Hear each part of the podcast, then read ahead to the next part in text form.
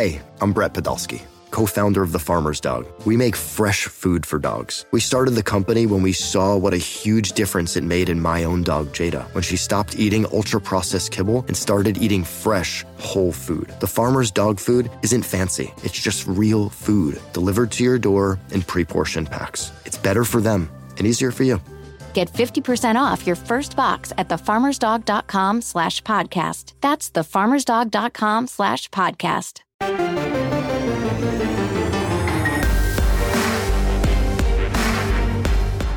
Welcome to the Power Cat Podcast, GoPowerCat.com's Kansas State Athletics Show. Make sure you're subscribing to our show at Apple, Spotify, Amazon, or wherever you get your podcasts. Now, from the GPC Studios, here's your host, GoPowerCat publisher, Tim Fitzgerald.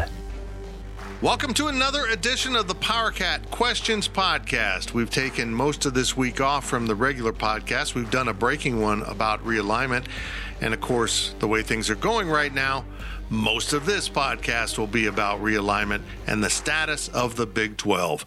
Tim Fitzgerald, Zach Carlson, Cole Carmody, and Ryan Gills Gilbert from here at the the GPC Studios. We like them. We like them a lot. They just don't provide internet at my house. We'd sad. Like them too. We would like them too, but they don't love me enough. Oh my, what a week it's been. Guys, I'm tired. I'm really tired. These shifts in July, these long hours, but I'm having fun. I love this topic. I don't know if you can tell I love this topic. Insane. Great. So we have three guys that are on this podcast that aren't going to talk, huh? You start talking, I'm like, yeah, but, and just talk. Hey, I need to get to my word count for Fired Up. No doubt. It's no problem. I've got so many Fired Ups in otter.ai from other radio shows that I haven't even touched yet. Jeez. Have you been doing a lot of radio stuff? Oh, so much. I did the Double T in Lubbock yesterday. Was that just yesterday? And then this morning I had the franchise down in Oklahoma City. And I put up a Fired Up from WIBW yesterday's appearance on the website today. What's amazing, though, is what I said would have been yesterday morning in Lubbock might be totally irrelevant as of Thursday afternoon. Might not mean a thing. A lot of the podcast questions are irrelevant as of Thursday afternoon. And maybe the podcast itself will be. We'll get it up quick. Yeah. Yeah, a lot of what should we do with Bob Bowlesby before last night? Build him a statue. That's what we do. I've been a Bob Bowlesby fan from the beginning. Yeah, I've been hard on him. A lot of people have, and he deserved it. He frankly deserved it, but I think the commissioner's a little pissed. And, I mean, I'm proud of him because he's standing up. And what they pulled on him, clowned him, made him look like a fool at Big 12 Media Days. And you can either, slink off to your corner and try to lay low or fight back. And he is fighting back. I would love to know what this evidence is they have. It almost feels like to me the American Conference came clean. Like they got wind of it. The Big 12 got wind of it and they called over there and they said, yeah, we're going to send you everything on advice of our attorney so we don't get caught in the middle of this. If they have it all, it has to be from the American. It has to be. Maybe they just walk down the block. Was it a half mile? It's like a 2-minute drive. 2-minute drive. How weird. Why are they headquartered in Irving, Las Colinas? I don't understand Las Colinas. Isn't Las Colinas like a... It's like a neighborhood. Right. A district of Irving. Yeah. Like I think it's still like, technically Irving, but it's... Las Colinas. That way the people in Las Colinas can claim they're from Las Colinas and not Irving. It's probably like the Village in Oklahoma City. No, I don't know about that. Oh. Is it anything like the Villages in Florida? No, it's not. My grandpa did live there for a time, but it is really? Not. It is not the Villages. Did he have a lot? Never mind. That's an overtime question right there. We're going to dive right into your questions from Wabash Station. We are sponsored by The Fridge. As always, make sure you stop into The Fridge whenever you have alcohol needs here in Manhattan, Kansas. Football season is just around the corner. You'll be tailgating. You'll be having a good time. Don't pack up the booze. Just buy it when you come to town. Our segment sponsors are Tanner's and the High Low, two great locally owned businesses and restaurants right there in Aggieville. Make sure you stop in and say hello to the folks at Tanner's and High Low whenever you come to town. Here we go. Your questions from Wabash Station. It is Ryan Gilbert. Here we go. First question is from State Raised. Don't think we have heard that one. Did I do something? No, I did. Ryan Gilbert? Okay. He was asking a question, yeah. Welcome to the site. Not sure if we've seen you before. Welcome to the site. As more information comes to light, it seems that conference realignment is being pushed by two parties. One, ESPN in order to monopolize college football, and two, the SEC in order to remove NCAA regulations. What does all this mean for not only Kansas State, but the remaining conferences if ESPN creates one super conference of 32 teams? Well, first of all, they'll get sued into oblivion. I've said this from the start. You can't just leave out schools. You have to invite everyone and set thresholds. This is what we want from the members of this, and all members have to meet it. And it can be TV ratings. It can be attendance. It can be budget. It can be all these things that make it almost impossible for a non-Power 5 to get in, but you have to set some kind of threshold other than you're picking winners and losers. Picking winners and losers while destroying the business interests and, honestly, the universities as a whole by leaving out institutions from major college sports, man, you're asking for trouble. Nobody's leaving. If you're an FCS program, nobody's leaving you out of FBS. You can join. You can, but you have criteria to move up. Your stadium's got to be so much and this and that. But you can do it, and the same should be hold true here. But they're trying to form their own entity. That's what I believe. They want to be separate from the NCAA. First, I would say, then remove them from all sports. Sorry, SEC, no more College Baseball World Series for you. No more NCAA tournament for you. None of that. It's all off the table. You take football out of the NCAA and do it in this manner, not do it as being inclusive, then we're just going to remove you from all sports. Your standing will go away. I don't think this will survive any lawsuits. I don't think it'll hold up. I don't think there's any way they can get through this and pull this off. And I think the Big 12 is going to be the first ones to put a big roadblock in it. And I can assure you this.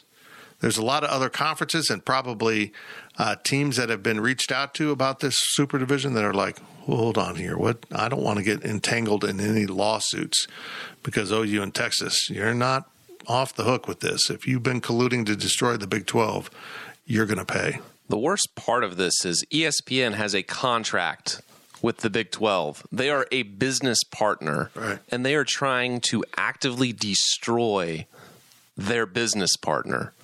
That is going, seeing the cease and desist yesterday with what the Big 12 did, you know, that's going to set up a giant legal battle. And I talked to Fitz about this, you know, off the air, but I think that this could spell the end of ESPN. If what the Big 12 alleges, you know, the ESPN's trying to get out of $1 billion, you know, plus dollars that they're trying to spend because they've spent so much money elsewhere. They need to consolidate. You know, they've cut, you know, personnel. I get that personnel is not a lot of money when it comes to budget, but ESPN's cut a lot of stuff and they're trying to consolidate. Why not get rid of one of your biggest entities when you can take the two biggest powers of those and put them somewhere else? But ESPN, by doing this, if they get sued and they're found liable for not only the $1 billion that is owed to the Big 12, but the damages on top of that. Damages could be huge. ESPN could be done. Mm-hmm. Done if what they did and what the Big 12 alleges happened. They offered so much money for exclusive SEC rights. CBS said, you're insane. They literally said that. There's no way it's worth that. You are way overpaying for the rights of the SEC compared to what the ratings are. And I think ESPN is of the false belief that when they set up the super conference, all of us will be like, oh, yeah, we're going to watch Georgia, Florida today. We're not going to watch our alma mater. We're going to watch the super conference. We're going to watch semi-pro football. Yeah. No, we're not watching. No, all of us that you leave out, we're not watching. And the only reason we've watched in the past is it impacted us. It impacted who we might play in the bowl.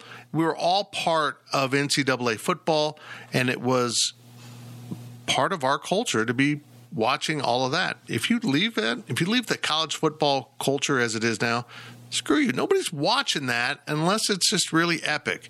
You are really miscalculating here, ESPN. Well, it's kind of like what we talked about would have been back in June. I mean, back when the Super Conference for soccer in Europe was a thing, right? I mean, they're trying to get the best teams, break away from their own leagues, and in essence, create a Super League, which is everything that we've seen. That's what it feels like. So that's the first thing. The second thing is you mentioned they're a business partner. You know, I always like to compare things to history. This is like an ally turning on an ally. Right. And that just doesn't happen, right? I mean, I don't know if there's been examples of this throughout sports, throughout, you know, contracts. I mean, with TVs and it just feels like what ESPN did is so unprecedented that we as members of the media and fans, all we can sit here and say is, we really don't know what's going to happen. I mean, it's hard to say that ESPN has a future in college athletics when we honestly, we have no idea what's going to happen next. From Adam K63, how has ESPN been allowed to dictate the conference realignment? Well, they're just throwing money around. I mean, they're obviously manipulating the conversation. It's not only that, they own the rights to the college football playoff. Yeah. They dictate the conversation. Fox could do whatever they want, but they don't dictate anything. Even if they had a Big 12 school or a Pac-12 school or even the Big 10, because they have a contract with the Big 10, if one of those schools is clearly far and above, it doesn't matter because ESPN owns the SEC. And ESPN is going to prop up the SEC because that's their most valuable business partner. That's just the unfortunate reality, and it's ridiculous that the college football playoff is so much influenced by ESPN. It's not independent. You can pretend like that committee isn't influenced by ESPN, but where are they watching the games to get their input when they go fly to Dallas to, you know, sit in a conference room to talk about what they watched? They watch those games on ESPN. All they talk about is the playoff and how Alabama, Clemson, OU, and Ohio State are the four best teams. That's all they talk about on ESPN. And they push their teams that are not on ESPN to a streaming service like ESPN Plus, where, sure, ESPN created it, but instead of saying, we're going to give you your own network on cable TV like they have with the SEC network, that if you have ESPN, the majority of cable providers will give you the SEC network. You have to pay, what is it now, $12 a month? They just increased the price. You have to pay $12 a month to not only watch your favorite team, but, you know, get more, get games that are in the conference. I mean, more and more games are being pushed to ESPN Plus. You know, in hindsight, it's almost like we should have seen something like this coming. They put teams like Oklahoma State, like K-State, like Iowa State to games on ESPN Plus. In conference games, you guys can correct me if I'm wrong, but I don't think OU had a single conference game on ESPN Plus last year. Well, that's because their Tier 3 rights are owned by Fox. It's kind of like Texas has the Longhorn Network. OU kind of has their own thing. The other schools have an ESPN Plus. They use that kind of as their engine and their platform to, what's interesting is OU's to do other games. Are actually owned now by Sinclair. Oh, really? Yeah, because it's on the that makes sense. Valley's platform. Could that be coming for this conference? They're going to have a total break from ESPN when the grant of rights is up. And this is another point I made today at Go Power Cat. Get yourselves 2-3 years down the road. The negotiations have to begin at some point, but it doesn't kick in for another 4 years. Another 4 years of money should be coming. And as we move 2 more years down the road, 2 years ago, Peacock was like just something on a chalkboard, wasn't it? And now it's a reality. Paramount Plus, it was still CBS All Access, and there was, I don't think 2 years ago they were talking about changing it. So the evolution of what's going on in the streaming world is quick, seismic, and it's, I don't mind streaming sports. I don't mind these things being on the ESPN Plus platform. I do agree with you, it sucks that you have to pay. What I mind is they shuffle it off there. It's almost like punishment. Sure. Almost like, yep, that's hey, exactly right. It now does feel like, you're exactly right, Cole. It does feel like, oh, your ratings are bad. And plus, we can't really tell what your ratings were on ESPN Plus. Bullshit. You know exactly what – you know better what – who was watching that game than you do on an over-the-air, because someone had to stream it. They had to physically call upon it to watch it. So I don't buy this, you know, going into streaming actually gives you better control of who's watching your content, why, where, how long, or what are they doing in breaks. You know all that from streaming. I think it's going to move to streaming, and as soon as someone powers their way into streaming, sports streaming, everything changes. I mean, look at WWE Network. I know that the network has merged into Peacock over the last year, but when they built that in 2014, it opened up wrestling to a lot of new fans. And, you know, instead of paying $60 for a pay-per-view once a month, you're paying $10 a month and you get access to that pay-per-view. So it kind of changed the price point and the perception of the product and opened it up for more people.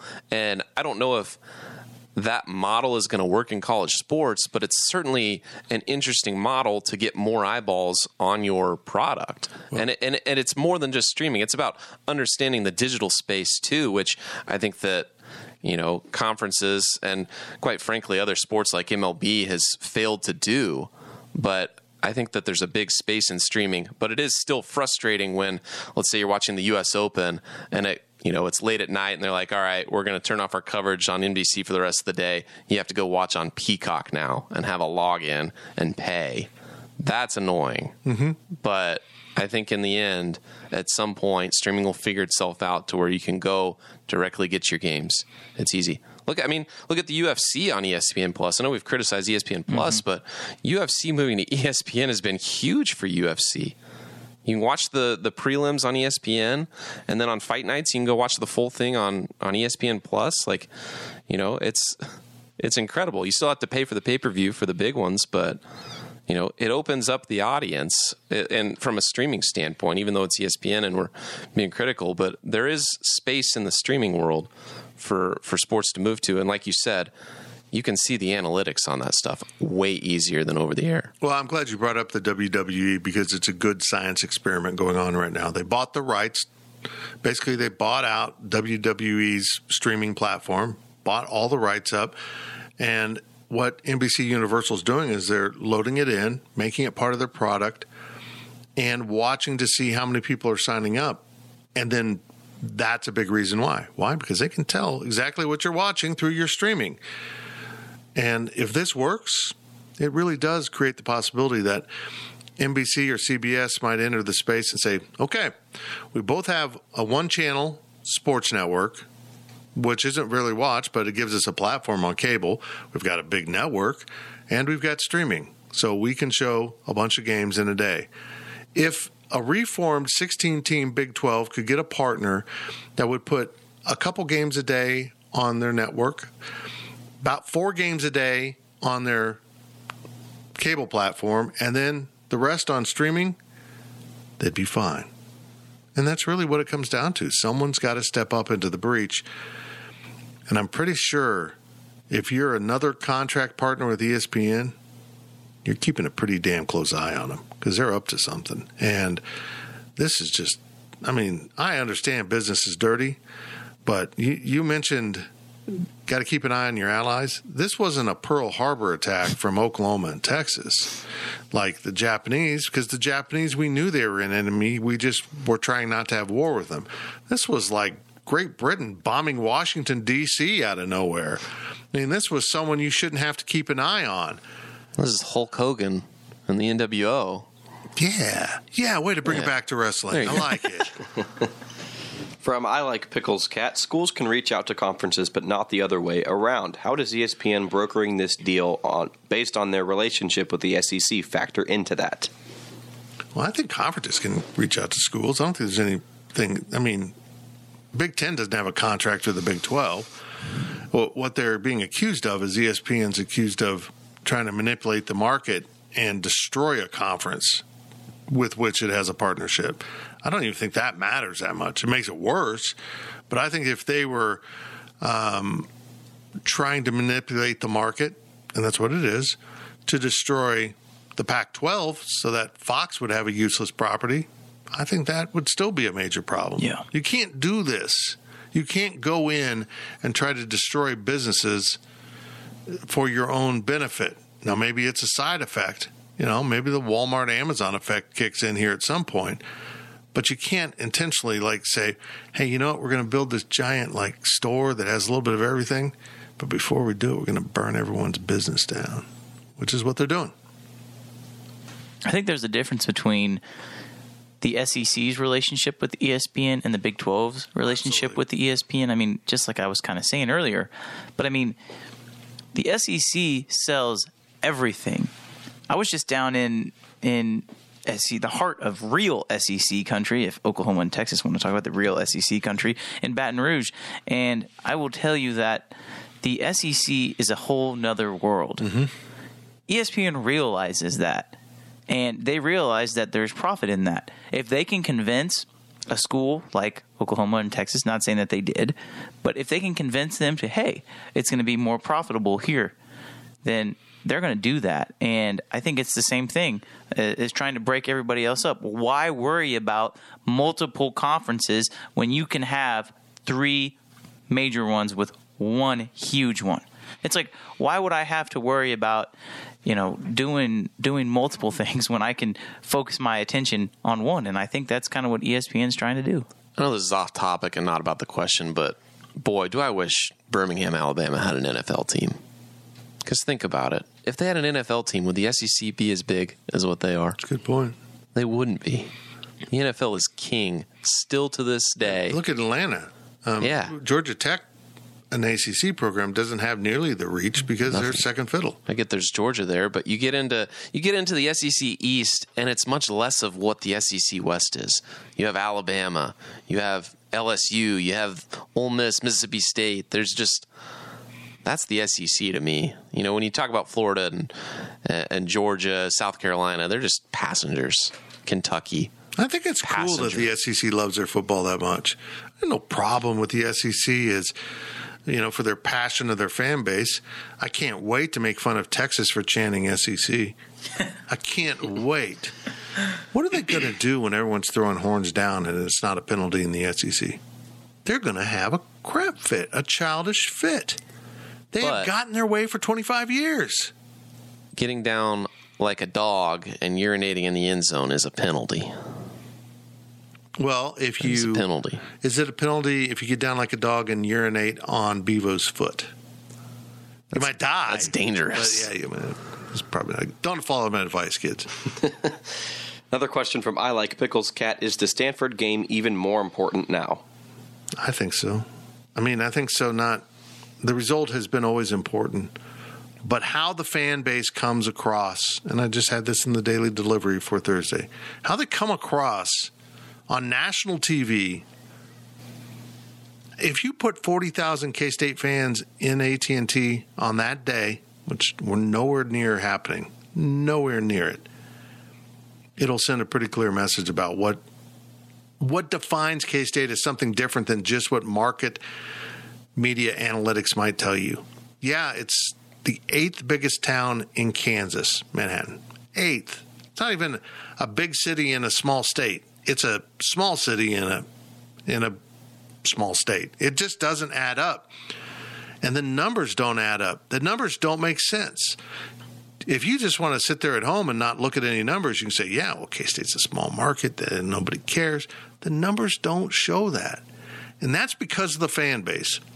They watch. They tune in. Even last year when the team was sucking, they still watched. The numbers show it.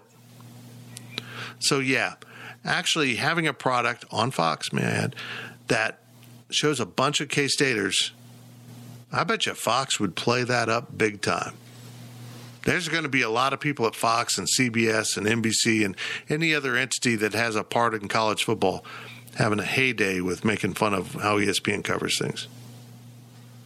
Originally, I felt like that K-State was auditioning for the Pac-12, like when all this news was happening. And they might still be. Yeah, they very well could be, yeah. But you're right. I think now they're auditioning for a national audience to make themselves marketable. So, yeah, I mean, I don't assuming that nothing else comes out, you know, about Pac-12 and where K-State might end up.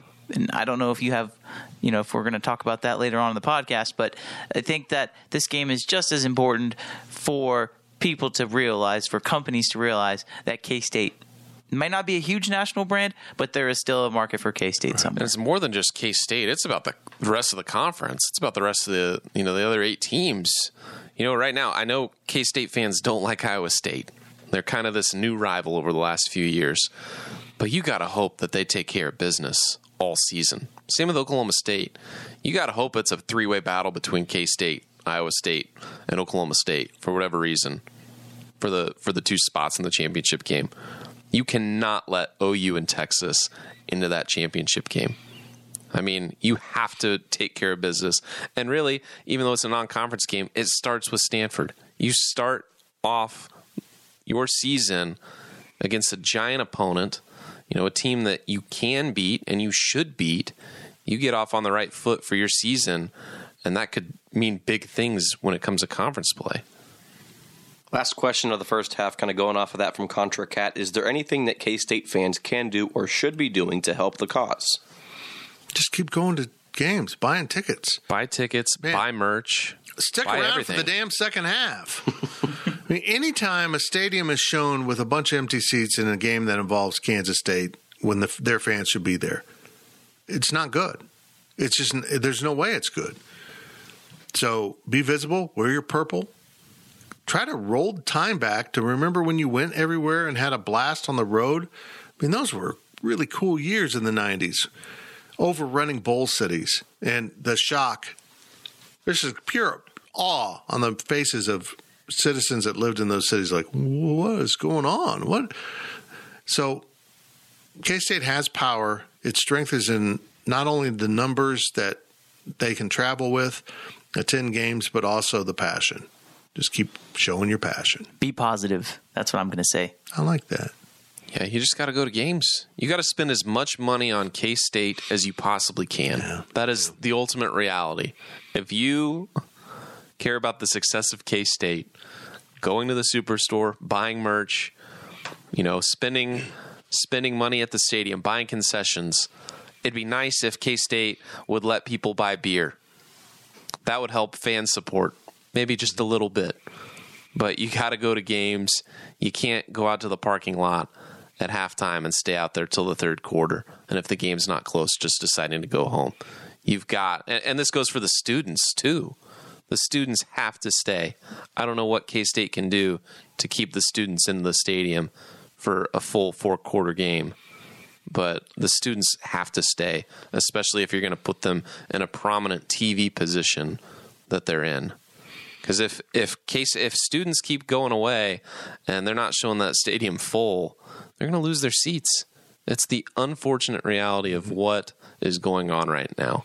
Make sure that stadium is full every Saturday. And if the team is struggling, give those guys a break like we saw last year with Will Howard or whoever it may be. They're student athletes at the end of the day. Yeah. Don't be so destructive sometimes, which is typical of any fan base. That's not a K-State thing. As we end the first half here of the Power Cat podcast, I just want to park a little mini rant right here because everything we just said is about what the fans can do to help K-State.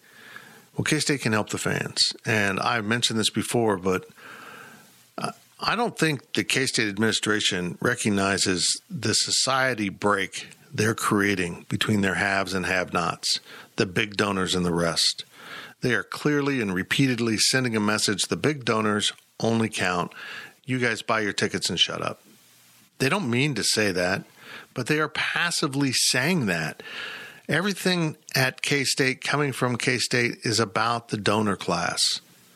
Everyone was sitting around and wondering what is going on with K-State and expansion. No press release, no press release. Oh, but they did have a teleconference, a meeting with the donor class.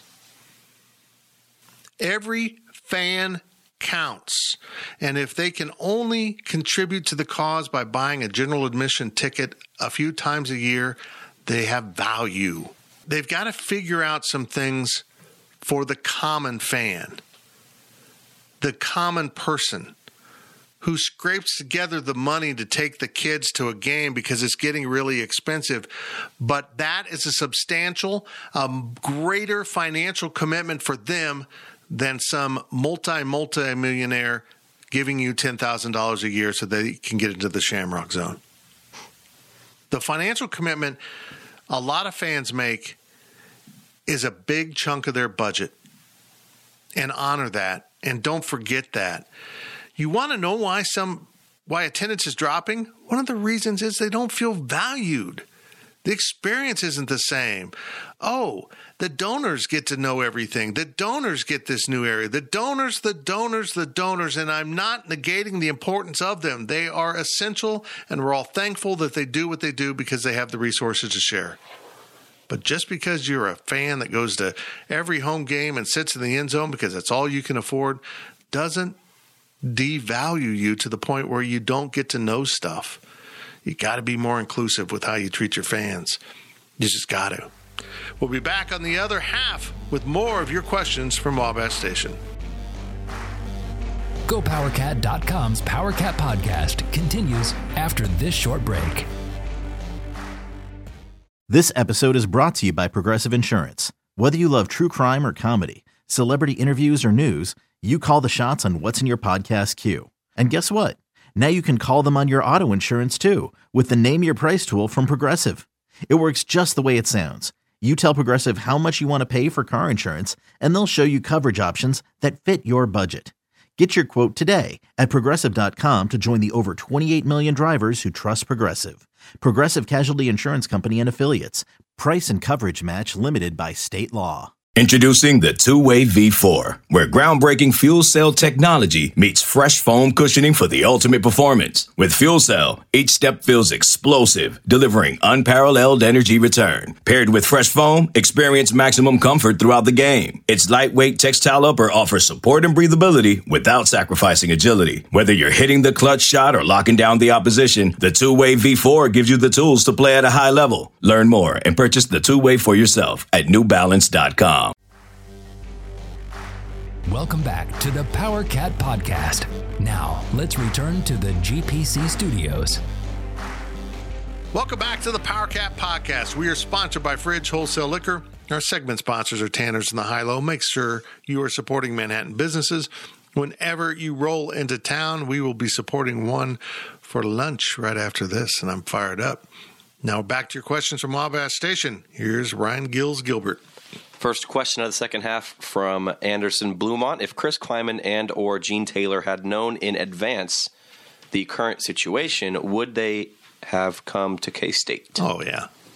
I don't see why not. If a job's open, it doesn't really matter if you're getting paid, right? Yeah, I think they would have. I think Gene would have come, and then in turn Chris would have come. Now maybe they're getting paid less, and they don't realize that they could have gotten paid more if K-State was in a better position. But, yeah, they would have come. And they need to stand up. And they're both very kind men. They need to be a little more vocal about this. I mean, Chris Kleiman could have been paid $500,000, and that would have been more money than what he was making at North Dakota State. Could have doubled his salary at $600,000. Yeah, like it doesn't really matter, I guess, at that point. But, yeah, I think it really wouldn't matter whatever the conference situation is. Plus, it's still 4 years down the road what we're talking about. I know that OU and Texas think they could play 2022. Do we have a question about that? We've got a couple questions. We'll jump off. Yeah. Go ahead and ask another one. That's something really bothering me. Yeah. Another question, or I guess first question from SnareCat3. You are the K-State band director for the remaining football seasons with Texas and OU. What formations do you have the band working on ahead of the Texas and OU pregame shows? What songs and formations for halftime?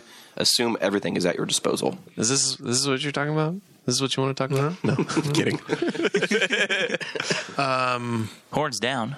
Oh, well, yeah, you obviously. You do the horns and you fly the Starship Enterprise right down the middle of them, and then you flip the horns down as they go through. That's my, I don't know.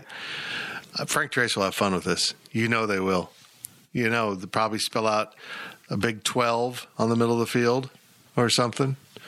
Maybe spell out SEC and have the Starship Enterprise penetrate it, so to speak. I love how it's just still the Starship Enterprise. No, it is. I love it. I have a feeling there might be a boo instead of a boomer. There might be a boo spelled on the field when they play OU. I like it. I feel like you can't use...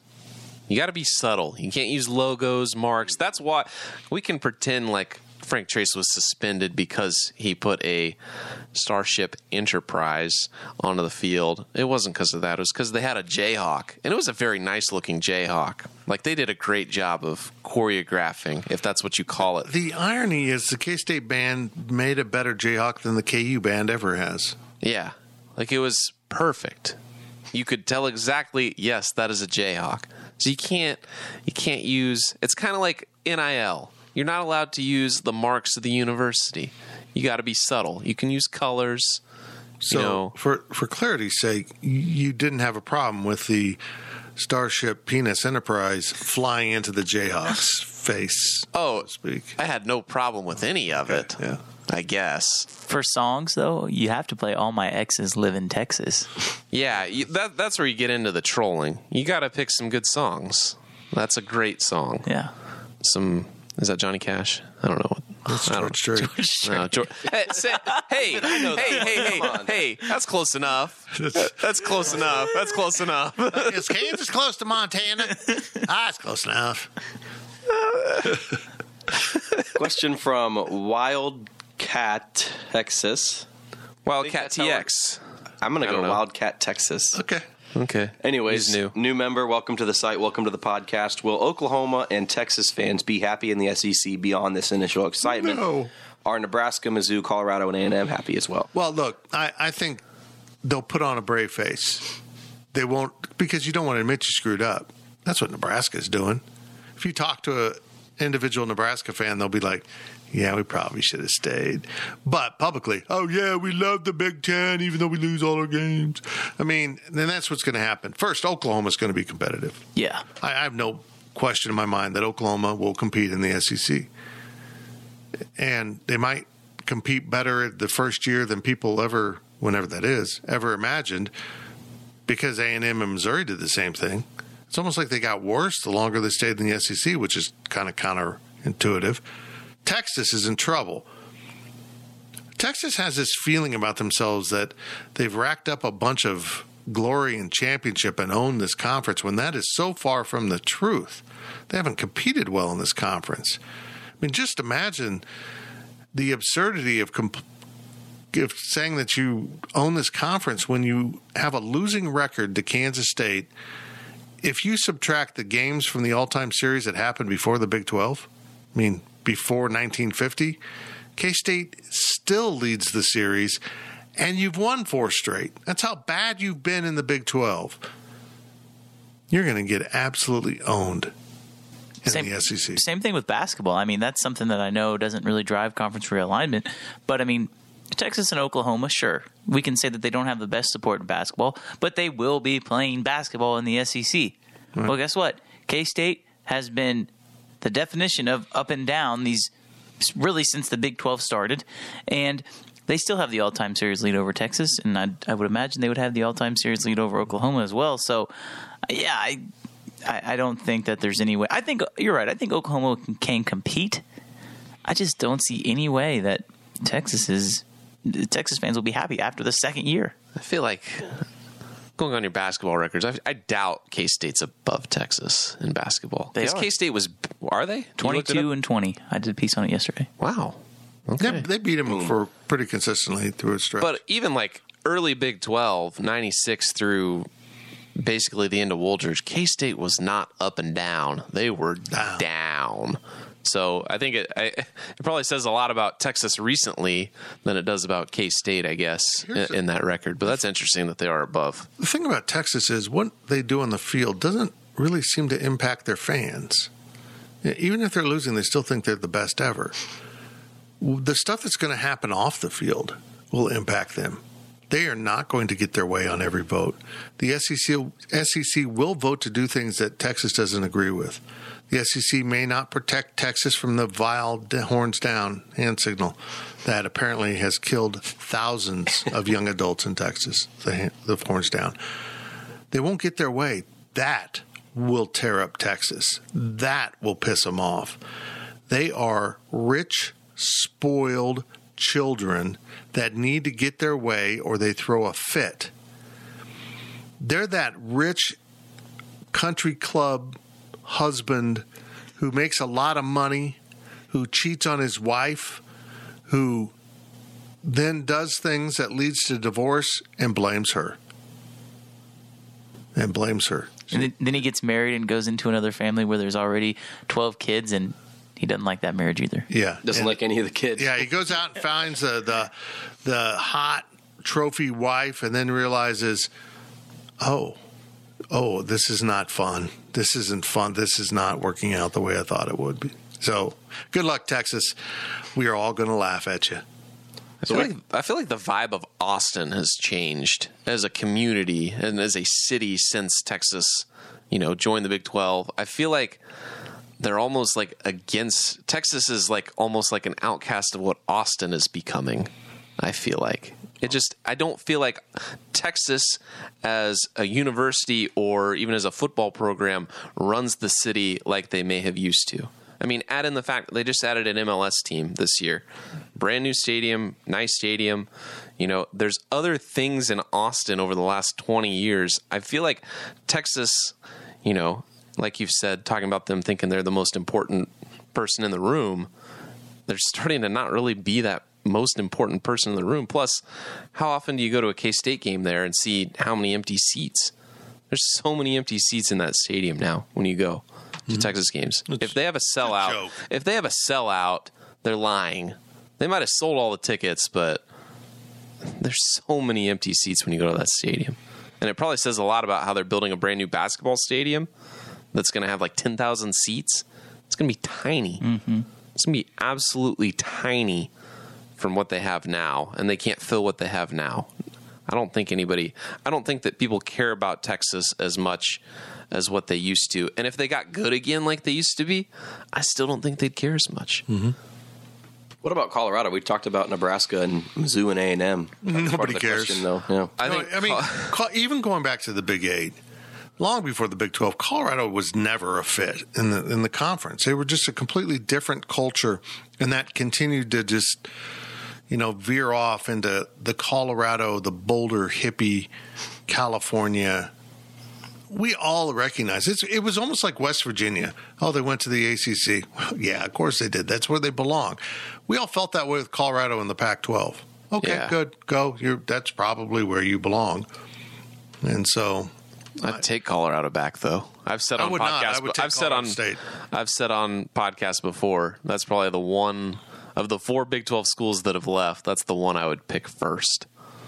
Bring them back. Yeah, I want Colorado back, the state, and I will do that via Fort Collins, even though it's not the Rams. Not as scenic as Boulder's beautiful. There's no doubt about it. But the people are awful. They're just awful. So I'll take Fort Collins. I could go like 5 road trips to Fort Collins and never take the same brewery tour. So that's a positive. That's why. From K-State 59, OU 21, first post in a while, so welcome back to the podcast. Is there any reason? No, that's first time, long time. First time question asker, long time listener, or long time subscriber. Thank you for correcting. Come on, listen to a talk radio show sometime. Why do we have him? I feel like I asked a question and I had that sign off on there. Yeah, Cole. We should have. If Cole was asking the questions, he would have known. I hope he's a better bartender than question reader. Yeah, I don't know about that one. Is there any reason for any of the 8 remaining teams to play Oklahoma and Texas this year? If we forfeit our games with them, they can play each other in the conference championship game with 3-0 records in 8 to 10 weeks of practice. I've kind of thought about this. Like, I included the question because it's definitely a thought I had. I was like, why not just forfeit all your games and they go to the championship game with all that downtime? But they're never going to make a championship game, or, you know, they're not going to make the playoff. Their season's worthless, but then that gets into legal action against the schools. So you don't want to mess with that. You don't do anything to get yourself on the wrong side of this legal argument because you're on the right side right now. So honor that, but carefully study those bylaws and do what you can do. I mean, if it's rearranging the schedule based on a conference vote, so they end up with 4 home games consistently for a while. Oh, we're going to vote to rearrange the schedule again. Oh, we're going to vote again and just keep doing it. What you can do is legally just make them pay. Just they are convinced. They're convinced they're leaving after this season, that this is their last year in the Big 12. And what makes you think that? Because you want it? That's not how contracts work. That's not how legally binding agreements work.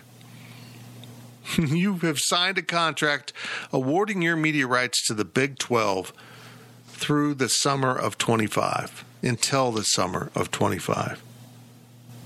Fine, leave. We'll take the money. You can just not earn a dime from your media rights for the next 3 years. That is what you agreed to. So they're going to get held to that. They're going to have to buy it out. And I wouldn't be surprised if the Big 12 wants them gone that soon. But again, I'm going to keep saying it until someone hears me. Keep them around at least 1 year until you expand a couple teams and make both of them go there. That's vindictive within the rules of your bylaws. Do that. From Ema in Iowa. If you had to rank the remaining schools in the Big 12 in regards to in best position for a good landing spot, how would you order them? Oklahoma State's one. Oklahoma State is in really good shape. Mm-hmm. KU is because they got the Big Ten on as a possibility. I think they're so confident they're going to get in the Big Ten that it makes me think they're not going to get in the Big Ten. This is so KU. Well, we're going to go to the Big Ten. Well, they have to invite you. And they haven't shown an indication that they're going to. And right now, with everything going on, I can't imagine the Big Ten is going to touch anyone. They don't want part of this. No. They don't. Nobody wants that. I heard something interesting. Speaking of Colorado, they're out there talking about being the package deal with Kansas to the Big Ten. Now, that's just weird to me. They're an AAU school. Do a lot of research, mostly on weed, well, off campus. But they do research. Yeah, they're... But that proves one thing. All they wanted to do was to be in the Pac-12, to be with their California brethren. Mm-hmm. And after 10-plus years, they're like, get us out of here. We don't fit in like we thought we would. But they wouldn't fit into the Big Ten. That would just be chaotic, hysterical. So we would agree then that it would be Oklahoma State's one. Why Oklahoma State, though? Because we just said that they're not going to go to the SEC. No, think about this. If KU thinks they're going to get into the Big Ten, they seem like they'd be number one, but KU football is so bad. That's exactly what I was going to say. That I don't think that they're as prime of an option. You can talk about all the academics you want. Academics don't matter right now. They just don't. So when you throw athletics into that, look at Oklahoma State. They pretty much, if they said they were leaving, I think that any of the options, ACC, Big Ten, SEC, I mean, we get the arguments with academically with the Big Ten, but Oklahoma State, at least from a stature and a program and athletic department standpoint, I think that they are most primed for another conference above KU. I agree. Okay, so let's say that the Big 12 collapses and everyone needs to find a new home. Oklahoma State and Texas Tech will almost certainly be in the Pac-16. Unless they find something miraculous, unless they decide to invite teams from the East Coast, those two teams will be in the Pac-16. So the battle is for the other two spots, and right now Kansas State's not in that mix. Well, it's not Baylor. It won't be Baylor. It's not TCU. It will be TCU because they are literally promising to give up their religious ties and be secular. And they claim they have been for years. And after watching a few halftime routines from the showgirls, they're pretty damn secular. Here come the showgirls. But the problem is, though, Christian University. They're not good at anything. I mean, what, baseball? I don't see TCU from even an academic standpoint bringing the value to the Pac-12 is what they think they would. And I think the Pac-12 looks at TCU and perceives them as sexy. But when they drill down and look at TV ratings, attendance, actual impact in the market, they won't find them so sexy. The Pac-12 is a basketball conference. There's a tradition of having good basketball schools. You go to a TCU basketball game, mm-hmm. and you tell me if you think that's an environment that fits in the Pac-12. That's got to be a part of their equation. I'll say this, though. What makes TCU attractive to the Pac-12 is the same thing that I find attractive about South Florida, where on paper everything doesn't add up, but at least you can put your flag down in a big market. And that's what it is. We know that TCU does not deliver the DFW market. It doesn't deliver the Fort Worth market. It's just a private institution with a smaller attendance and enrollment, and they just don't sway the numbers that people might think TCU does. You go to home games, you're like, it is a beautiful day, and there's like 20,000 people here. You can go to a high school game in DFW mm-hmm. and see more fans in attendance on a Friday night than you possibly could at a TCU game on a Saturday. I go back to the great clip or quote from Gary Patterson when on a rainy day, the Texas Christian fans didn't show up. And I'm going to just start calling them that, by the way, Texas Christian. They didn't show up, but K-State fans did. And Gary Patterson, good K-State alumni, scolded his fan base saying, if it was raining in Manhattan, Kansas, their fans would have shown up. They need to find that quote and put it on stuff. Let's send it to the back goal. It was pretty miserable. It was wet. Yeah. Wet. Next. What about West Virginia? They could take the back door to the SEC. I guess. If Carolina, Virginia leave. I think West Virginia is in a bad position. They don't qualify for the Big Ten, and the SEC doesn't want them for whatever reason. West Virginia is looked down upon as the hillbilly school. I don't think it's fair. I'm a fan of West Virginia. I think West Virginia is a completely different culture. If you haven't gone to a game in Morgantown, it's a trip. I mean, the fans are great. They had such a bad reputation for some of the stunts they pulled in the past. I've never had problems at West Virginia. Yeah. Some people have. I've experienced good things. But they really are ACC or bust. And right now, you're right. If the Big Ten gets into this, and Kansas wants to think they're number one. Guys, you're not number one. Virginia and North Carolina are number one. And anyone who's been paying attention knows that. Those are huge schools with great historical academic standing. That's what they want. And if they pluck those out of the ACC, maybe West Virginia goes right into the mix. That's why the analysis on the expansion I did was entirely predicated on West Virginia staying. Because if they leave, it changes the whole geographic dynamic of the conference. I think they're going to stay personally just because of that. They're ACC or they're AAC at this point, and we don't even know if the AAC will cease to exist anymore. I feel like West Virginia is a quintessential Big East team. They deserve to have the Big East conference still. I think they need Miami. They need whoever else was in the Big East. It's Boston College. They needed the Big East more than anything, probably. The Big East collapsing put West Virginia in the same position that Kansas State will be in if the Big 12 collapses. Your hope is you land in a conference, even if it's the Pac-16 and you're the farthest eastern stop on that tour. Iowa State's not in a great place. They're convinced because of their AAU status, they're going to get in the Big Ten. Why would the Big Ten add you? I can't imagine countering OU and Texas with Iowa State and Kansas. No. Well, no. That's why I think the Big Ten will stand pat. They might warm back up a couple years before the grant of rights start to expire. But ESPN is involved in this right now because they want to blow up the grant of rights for the Big 12. That's why it's happening now. I think we need to wait and see what other I think before the Big 12 expands to, UCF, Cincinnati, South Florida, BYU, whoever, I feel like you need to wait to see, what does the Pac-12 do? What does the ACC do? What does the Big 10 do? If the Big 10 goes and gets North Carolina and Virginia, like we've talked about, well, the ACC is going to want to counter. Who are they going to go after? You know, well, you look at the Big 12; they're not that far away. We could take K-State, Iowa State, KU, Oklahoma State. I think there's more dominoes that are ready to fall.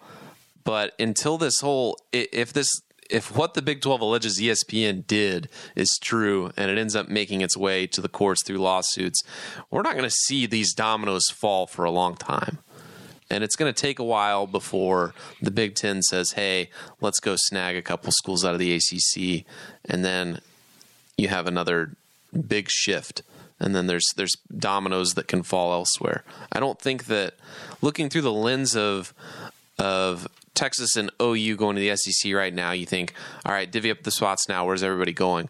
I don't think it's about that. I think that there's other moves that are going to be made before K-State, Iowa State, Oklahoma State, Texas Tech, TCU, Baylor, before those dominoes can fall. Basically, on Wednesday afternoon, the Big 12, with its cease and desist letter to the entity known as ESPN, pulled the emergency brake on the train that was running straight towards complete realignment. Everything's going to stop now, other than OU Texas going to the SEC. That's going to continue. They've got too much momentum. Nor, even if it's financially beneficial at this point, do I want them back. I feel a sense of relief, even though it probably isn't good financially for my alma mater's sports teams and my alma mater as a whole to be out of a league with Texas. I still feel relief. I'm tired of it. I'm sick of it. They are the most insecure, needy, overwhelmingly tiring fan base you could ever encounter. They think they rule the world when they don't rule anything other than a lot of money and a lot of fans, because they're a big institution, and a lot of wealthy fans. They are a very valuable commodity in college athletics, and they're also a pain in the ass. So excuse me while I find a highlight to this. In a year or 4 years, I will be done giving two craps about Texas sports, and I will never turn on another Texas game, because the only reason I've watched anything involving those insufferable dicks is because they were in the Big 12. Last question. BVWJ was actually looking at basketball season tickets and noticed all the non-con games are scheduled for Tuesdays, Wednesdays, and Sundays. Does the program hate selling tickets to out-of-town fans? Well, look, I mean, a lot of the non-cons overlapping football, so they avoid Saturday because they don't know when kickoffs are. I mean, that's just part of it, and you avoid Fridays around here because of high school sports. Some places in the country don't care. I think K-State shouldn't care. They should Friday, Sunday. They should be playing Friday, Sunday games in non-con. I don't disagree with that. I think they should be playing Friday nights before home football games. Yeah. Well, okay, here's the other part to this. What big non-conference home games are there? None. Well, they play Marquette. That's it. And that's just a function. People aren't going to come anyway. The function of the cycling of contracts. Yeah. I mean, the Wichita State thing was in place. I think Nebraska. It's in Lincoln on a Sunday night. Yeah. I mean, again, that's the same thing. I love the non-conference schedule, and I know there are not a lot in Manhattan. I get that. But, folks, a lot of that is because of you. Mm-hmm. Because honestly, K-State fans culturally don't show up for basketball until football's done. The Snyder effect. It used to be you wouldn't show up for football because basketball was going on. But ever since everything flipped, you just don't show up. They can make a game on a Saturday, and you don't show up for the non-conference games. If it's a crappy opponent, it doesn't matter what time it's at. You're not showing up. It's just not. But in case it's just not good enough. They're not like they were in the Frank Martin years, where you could go in the non-con and see 11,000, 12,000 people, if not a sellout for a garbage game. You know, there was times like that. I missed the thing I missed the most is that that Virginia Tech game, the 24 hours of college basketball. That was great. A Tuesday afternoon or whatever day it was, 2:00 in the afternoon, basketball. Well, that's not really the question, but there are times where K-State was decent at basketball, and you could sell these games out. But right now, it's just the product on the floor. Product on the floor is just not good enough. Quite frankly, Bruce Weber is not putting a good enough product for you to care, mm-hmm. or for K-State to care about trying to sell tickets for a Tuesday or Wednesday 7:00 tip-off for UNC Wilmington. That gets back to my point. Whoever from the end of the first half, I would say 70% of the non-donor class wanted Bruce Weber gone, but enough people in the donor class wanted him around, so he's still around. What kind of message does that send the fans that have been buying tickets? Hey, we're going to keep the guy that you hate and buy tickets. That it, boys? Man, that's it. I talked a lot. I knew I would. Fired up. I'm fired up. This is Fitz, that's Zach, Cole, and Gills, and we will be back in the near future with another podcast. We're just not sure when that will be. We'll find out. Thank you for listening to the Power Cat Podcast. Make sure you're subscribing to our show at Apple, Spotify, Amazon, or wherever you get your podcasts. Power Cat Podcast, all rights reserved, GoPowerCat.com.